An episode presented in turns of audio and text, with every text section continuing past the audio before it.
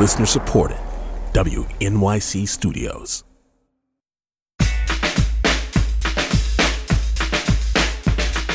This is all of it on WNYC. I'm Alison Stewart. As we've done for the last few years here on Team All of It, we are spending our last few shows of 2021 looking back at the best culture of the year. And we're doing it with our good friends over at Vulture. Today, we're kicking things off with movies. 2021 was the year of the return to the movie theater, if you felt comfortable doing so. A year of compelling performances and new films from big names directors. A big year for musicals like In the Heights and West Side Story. And as our guest list reveals, a great year for international cinema. Joining us now to run through her list of some of the best films of 2021 is Alison Willmore, a film critic at New York Magazine and Vulture. New York Magazine's critics' picks for the best of the year in culture are in the latest issue of the magazine and online at vulture.com. Alison, welcome back to the show. Oh, it's such a pleasure. Alison, if you had to describe the year in movies 2021, what are a couple of adjectives you would use? I would definitely call it chaotic. Uh, I would call it overstuffed because there were absolutely more. There were one and a half years worth of movies, you know, crowded in for our attention this year. And I would call it exciting, despite all of the kind of seismic changes that are clearly happening uh, with regard to the business and with regard, especially to movies getting released in theaters, you know, something that throughout this year has been a kind of question regarding comfort level, but also regarding what people actually come out to see. Um, so, so yeah, it has been a tumultuous year in movies, though also one that's had a lot of rewarding films. Okay, let's dive into your list. Number five on your list is a French film, as we mentioned in the intro, a good year for international cinema, Petite Maman. It's a story of a young girl named Nelly who somehow meets an eight year old version of her mother. It, they become really good friends. Why does this happen? It's this kind of perfectly unexplained bit of magic, which is one of the things that's such a pleasure about this movie. Uh, you know, Celine Sciamma, who is the director, she did a Portrait of a Lady on Fire the other year, which is a movie that, you know, got a lot of attention for this kind of sumptuous, tragic, forbidden love story. And in this case, this film is like a lot more smaller scale, but I think it really gets at these emotions that are huge and devastating. Um, I think because it kind of gets at this idea of like being a child and wanting to understand your parent as like an individual as a separate person and maybe as a child themselves you know? Um so so yeah it's got this like tiny bit of magic in the middle that never really gets explained but i really at its core is this fantasy of tr- wanting to meet your parent at your own level. I've heard it's kind of a meditation on grief in some ways. Does that sound right to you? It's definitely it's definitely that. Uh, the kind of inciting incident is that uh, the main character's mother has brought her to go clear out her mother's house. Her mother has died. And so they're kind of at her childhood home clearing out things. So obviously, there's a lot of dealing with kind of grief and memory there. But it's also, uh, it's about, I would say, a woman who maybe deals with depression a bit and her mm. her child trying to understand that from a child's perspective and i think that that's there's something in that that is just so delicately done and so bittersweet and wonderful. I understand there are real twin sisters who play the girls, and they were named the list of best actors by the New York Times. What's impressive about their performance? Well, there, I mean, you know, sometimes when you see child actors, um, because like acting is so difficult, I think, as a thing to kind of learn as a kid, that that sometimes you see kids who have like learned a lot of technique already, and sometimes you see kids who are just very instinctive, instinctual in their acting. And I think in this case, it's really the latter. Like they just play together the way little sisters do. And, and uh, you know, but they also are channeling this kind of larger story about grief and about parents and children, uh, but they have this naturalness to how they interact that I think really can't be taught. It is just innate in their relationship. Um, they're really sweet and they're they're just uh, really terrific on screen. That's Petite Maman at number five. At number four, we have West Side Story. So many people were waiting for this film. It's Steven Spielberg's remake of West Side Story. It's nominated for four Golden Globes, including Best Motion Picture, Musical or Comedy, and Best Director. And I love what you wrote. I have no particular attachment to the 1957 musical or the 1961 movie adaptations, so it was a surprise to find myself welling up during the opening shots of Steven Spielberg's remake. What was it about those opening shots that got you? You know, it's just there was this grandeur to both like just the way it was shot with the camera moving over the kind of uh, future site of, of Lincoln Center that is also a place where so many homes had just been knocked down, you know, as part of what the city called a slum clearance program. Uh, so I think it was like the beauty of those shots, first of all, but also just the kind of intelligence uh, of of putting that kind of context around a story that's very familiar to people. I thought that you know I, I really didn't know what to expect uh, for uh, in terms of this West Side Story remake. It's become a battleground already, you know, for people in like wars over whether the musical is dead, whether people actually want to see non superhero movies in theaters anymore, whether that you can actually update this musical or whether it should have been discarded for, you know, outdated portrayals of Puerto Rican characters. You know, all of these things I think are kind of attached to it and have been very fraught. But I think like in those opening moments, you just, I, I was just overwhelmed by how beautifully made it was and conceived of you know? It, it, does change a lot of things in terms of the basic kind of framing of this story but it also is is able to find the kind of things that made it such an enduring film and musical for a lot of people for decades and i think that's just so impressive what did you think of how the remake handles the role of race in the story? There's a new script. It's written by Tony Kushner, and it tries to make some updated changes from the original that definitely would not pass muster today, or maybe probably shouldn't have back then either. Um, yeah. What did you think? I thought that it was very smart about showing the kind of conflicts these characters are in as all as being one of people who kind of end up fighting with each other instead of a system that is like forcing them out of their homes and kind of pitting them against each other in this kind of false scarcity for resources.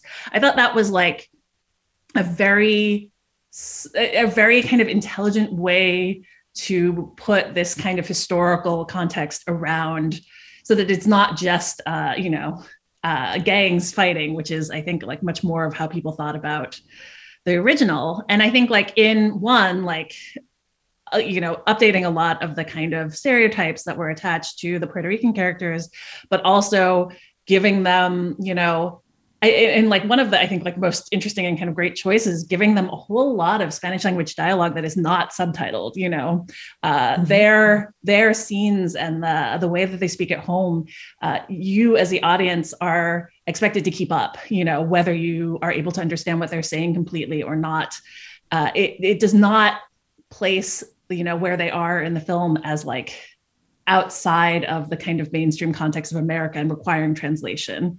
And I thought that was like one of the many kind of great choices in, in reframing this this story that I, I loved. Um, but yeah, I think it also just it is like a big, big-hearted musical, spectacular, you know. And I think uh, it, it kind of is able to find a certain magic that maybe people aren't interested anymore, judging from like. Mm-hmm. Uh, you know certain box office returns compared to say the new spider-man movie. But uh that really i did find moving you know those like grand musical numbers and like the fact that this movie shoots them in a way that i think a lot of a lot of other movies have forgotten how to shoot dancing uh in this. It's just i think it's so vital and alive uh, and i love that West Side Story has always been the story of Tony and Maria, but the real standout in the movie is Anita. Always a great role anyway, but this time around, Ariana DeBose has just been universally getting so much acclaim. Let's listen to a bit of her performance. This is from the song "A Boy Like That." I have a love from West Side Story.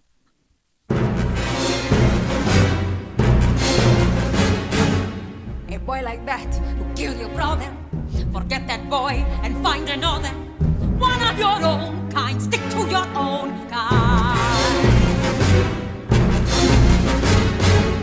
A boy like that will give you sorrow. You'll meet another boy tomorrow. One of your own kind. Stick to your own kind. A boy who kills cannot laugh. A boy who kills has no heart. And he's the boy who gets your love and gets your heart. Very smart, Maria. Very smart. What is special about this performance of Anita by Ariana DeBose? well you know she that character already gets i think some of the the kind of like best material mm-hmm. in in west side story you know for all that we're like oh west side story is the story of these two young lovers who meet it is i think the surrounding characters who uh, I think often steal the show, and I think that's certainly uh, the case with Ariana DeBose. But I, I think she just brings a kind of painful wisdom you know even though she's not that much older than uh, maria really she already she brings this like much more pained and conflicted experience uh, to the song she sings and to the kind of part she embodies uh, that is this really counterpart to this you know innocent idealistic love uh, and i think you know in that song she's just undergone this like incredible heartbreak. Her her world has been destroyed and she is you know saying these kind of really difficult things to maria that she understands to be the only the only way that the world works. Uh, and i think like you know she her performance that character i think has to has to bridge some really difficult things uh, in terms of of still trying to help and support maria while also having just lost uh, someone very dear to her and I think Ariana DeBose like carries that character through just incredibly an incredible range of emotions. And I, I think really both her and Rita Moreno, who is in a new role in this, um, are, are really the kind of heart of the remake. My guest is Alison Willmore, film critic at New York Magazine and Vulture. We are talking about some of the great movies of 2021. Number three on your list is The Worst Person in the World, a Norwegian film, a romantic comedy slash drama about one millennial woman's quest for romance. What makes our protagonist the worst person in the world? I think it would probably be a label that she'd apply to herself. Uh, you know, this this character is I think a really great I, you know, I, I, find like the term a quarter life crisis to often be a little eye rolly because you expect a bit of kind of 20 something, uh, you know, 20 something angst uh, that maybe uh, you don't feel like you can relate to once you're, you pass that period in your life. But I think that what uh, the main character in this movie, whose name is Julie, uh, goes through is actually not just a crisis regarding what she wants to do with her life, but also a crisis with regard to these kind of two relationships she finds herself in. She kind of goes from one very long term relationship that uh, seems to be heading toward like marriage and a family, and then kind of like leaves that for another one that seems a lot more straightforward. But a lot of this is also about her trying to figure out if she wants children and if that is like one of if that's the path forward towards adulthood that she really wants. And i think this movie really takes that question seriously you know it really kind of allows her to explore that in ways that are really sophisticated and funny and uh, and occasionally also have a touch of magic to them that's the worst person in the world at number three. Number two, I'm going to say the title now. If you have small children, put your hands over their ears. it's called Bad Luck Banging or Loony Porn. The Guardian called the film a playful Romanian sex tape satire. That's a lot of words I wouldn't necessarily put together. yeah, this is this is also a film that uh, I would not recommend popping in if you have children in the house who might wander in, as it does start off with the sex tape in question.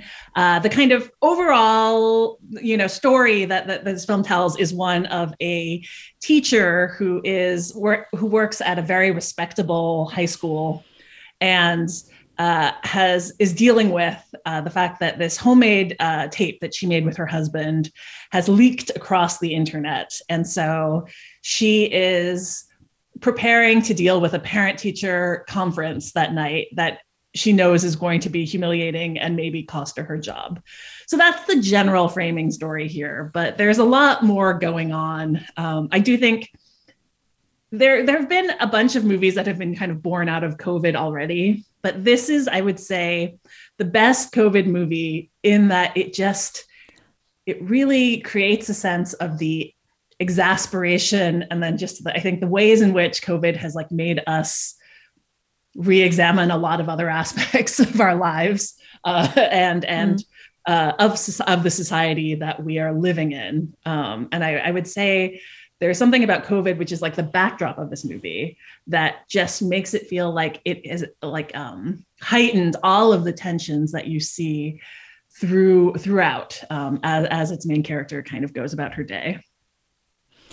Your number one choice is The Lost Daughter, directed by Maggie Gyllenhaal and starring Olivia Colman and Dakota Johnson. It's nominated for two Golden Globes Best Director for Gyllenhaal and Best Actress in a Motion Picture Drama for Olivia Colman. I haven't seen it yet, but the algorithm in the world tells me I should because it's all over every feed of mine. this movie comes up constantly and Maggie Gyllenhaal comes up constantly. I'm I'm really excited for her because it's a directorial debut. I love her as an actress. What is impressive about the work she does as a director? Yeah, you know, there have been a few really great directorial debuts from actors this year. Uh, in, in, addition to this movie, you know, we have Passing, Rebecca Hall's directorial debut, which is also a terrific film. Even Mass, which is uh, actor Fran Kranz's uh, directorial debut. Um, really just like inc- really startlingly strong work that um, has great performances, but also I think some great filmmaking, and no none more so than The Lost Daughter. Um, it's adapted from an Elena Ferrante novel, and it's a film that is like basically about a woman played by Olivia Colman who is on uh, a Greek island on a holiday by herself, but it is about basically her memories of her daughters of raising her daughters as a young mother and as an aspiring academic. It is just about these really difficult feelings of maternal ambivalence um, and these memories that are brought up by uh, Olivia Colman's encounter with a young mother played by D- Dakota Johnson, who seems to also um, be sometimes feeling like looking crushed a bit under the weight of taking care of her own child. So it's about these really, really fascinatingly kind of dark emotions sometimes. Um, and we kind of slowly learn the main characters, what what is like kind of like crushing the main character a bit, this kind of guilt and regrets uh, that um, with regard to choices she made when she was younger. Olivia Colman has she wins all the awards and all the flowers, and she's and she sort of deserves them. she yeah. deserves them for the crown. She deserves them for the favorite. Uh, she deserves them for the father. The last two were Oscar nominated. I think she actually won for the favorite. What do you make of this performance?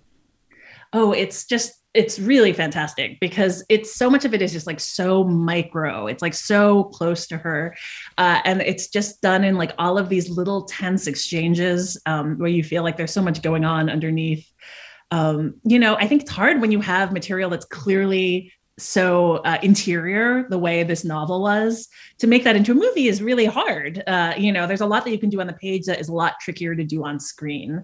Uh, but in this case i think a lot of that is carried by both olivia colman and then jessie buckley who plays that same character in flashbacks and who is equally i would say equally remarkable. Um, like between the two of them they just create this very complicated character who just constantly feels kind of conflicted uh, in terms of what she wants, but also in terms of how she feels she's supposed to behave as uh, you know as a mother and then later as kind of a single woman who's out and about. Uh, I, I just there's like really just a wealth of incredible performances in this movie uh, and and i think the filmmaking really kind of highlights that. I cannot wait to watch this. The lost daughter premieres on netflix on december 31st Alison Willmore is a film critic at New York Magazine and Vulture. She was sharing her thoughts on some of the best movies of 2021. As always, Alison, we really appreciate your time and thank you for sharing your reporting. Oh, thank you for having me. This is all of it.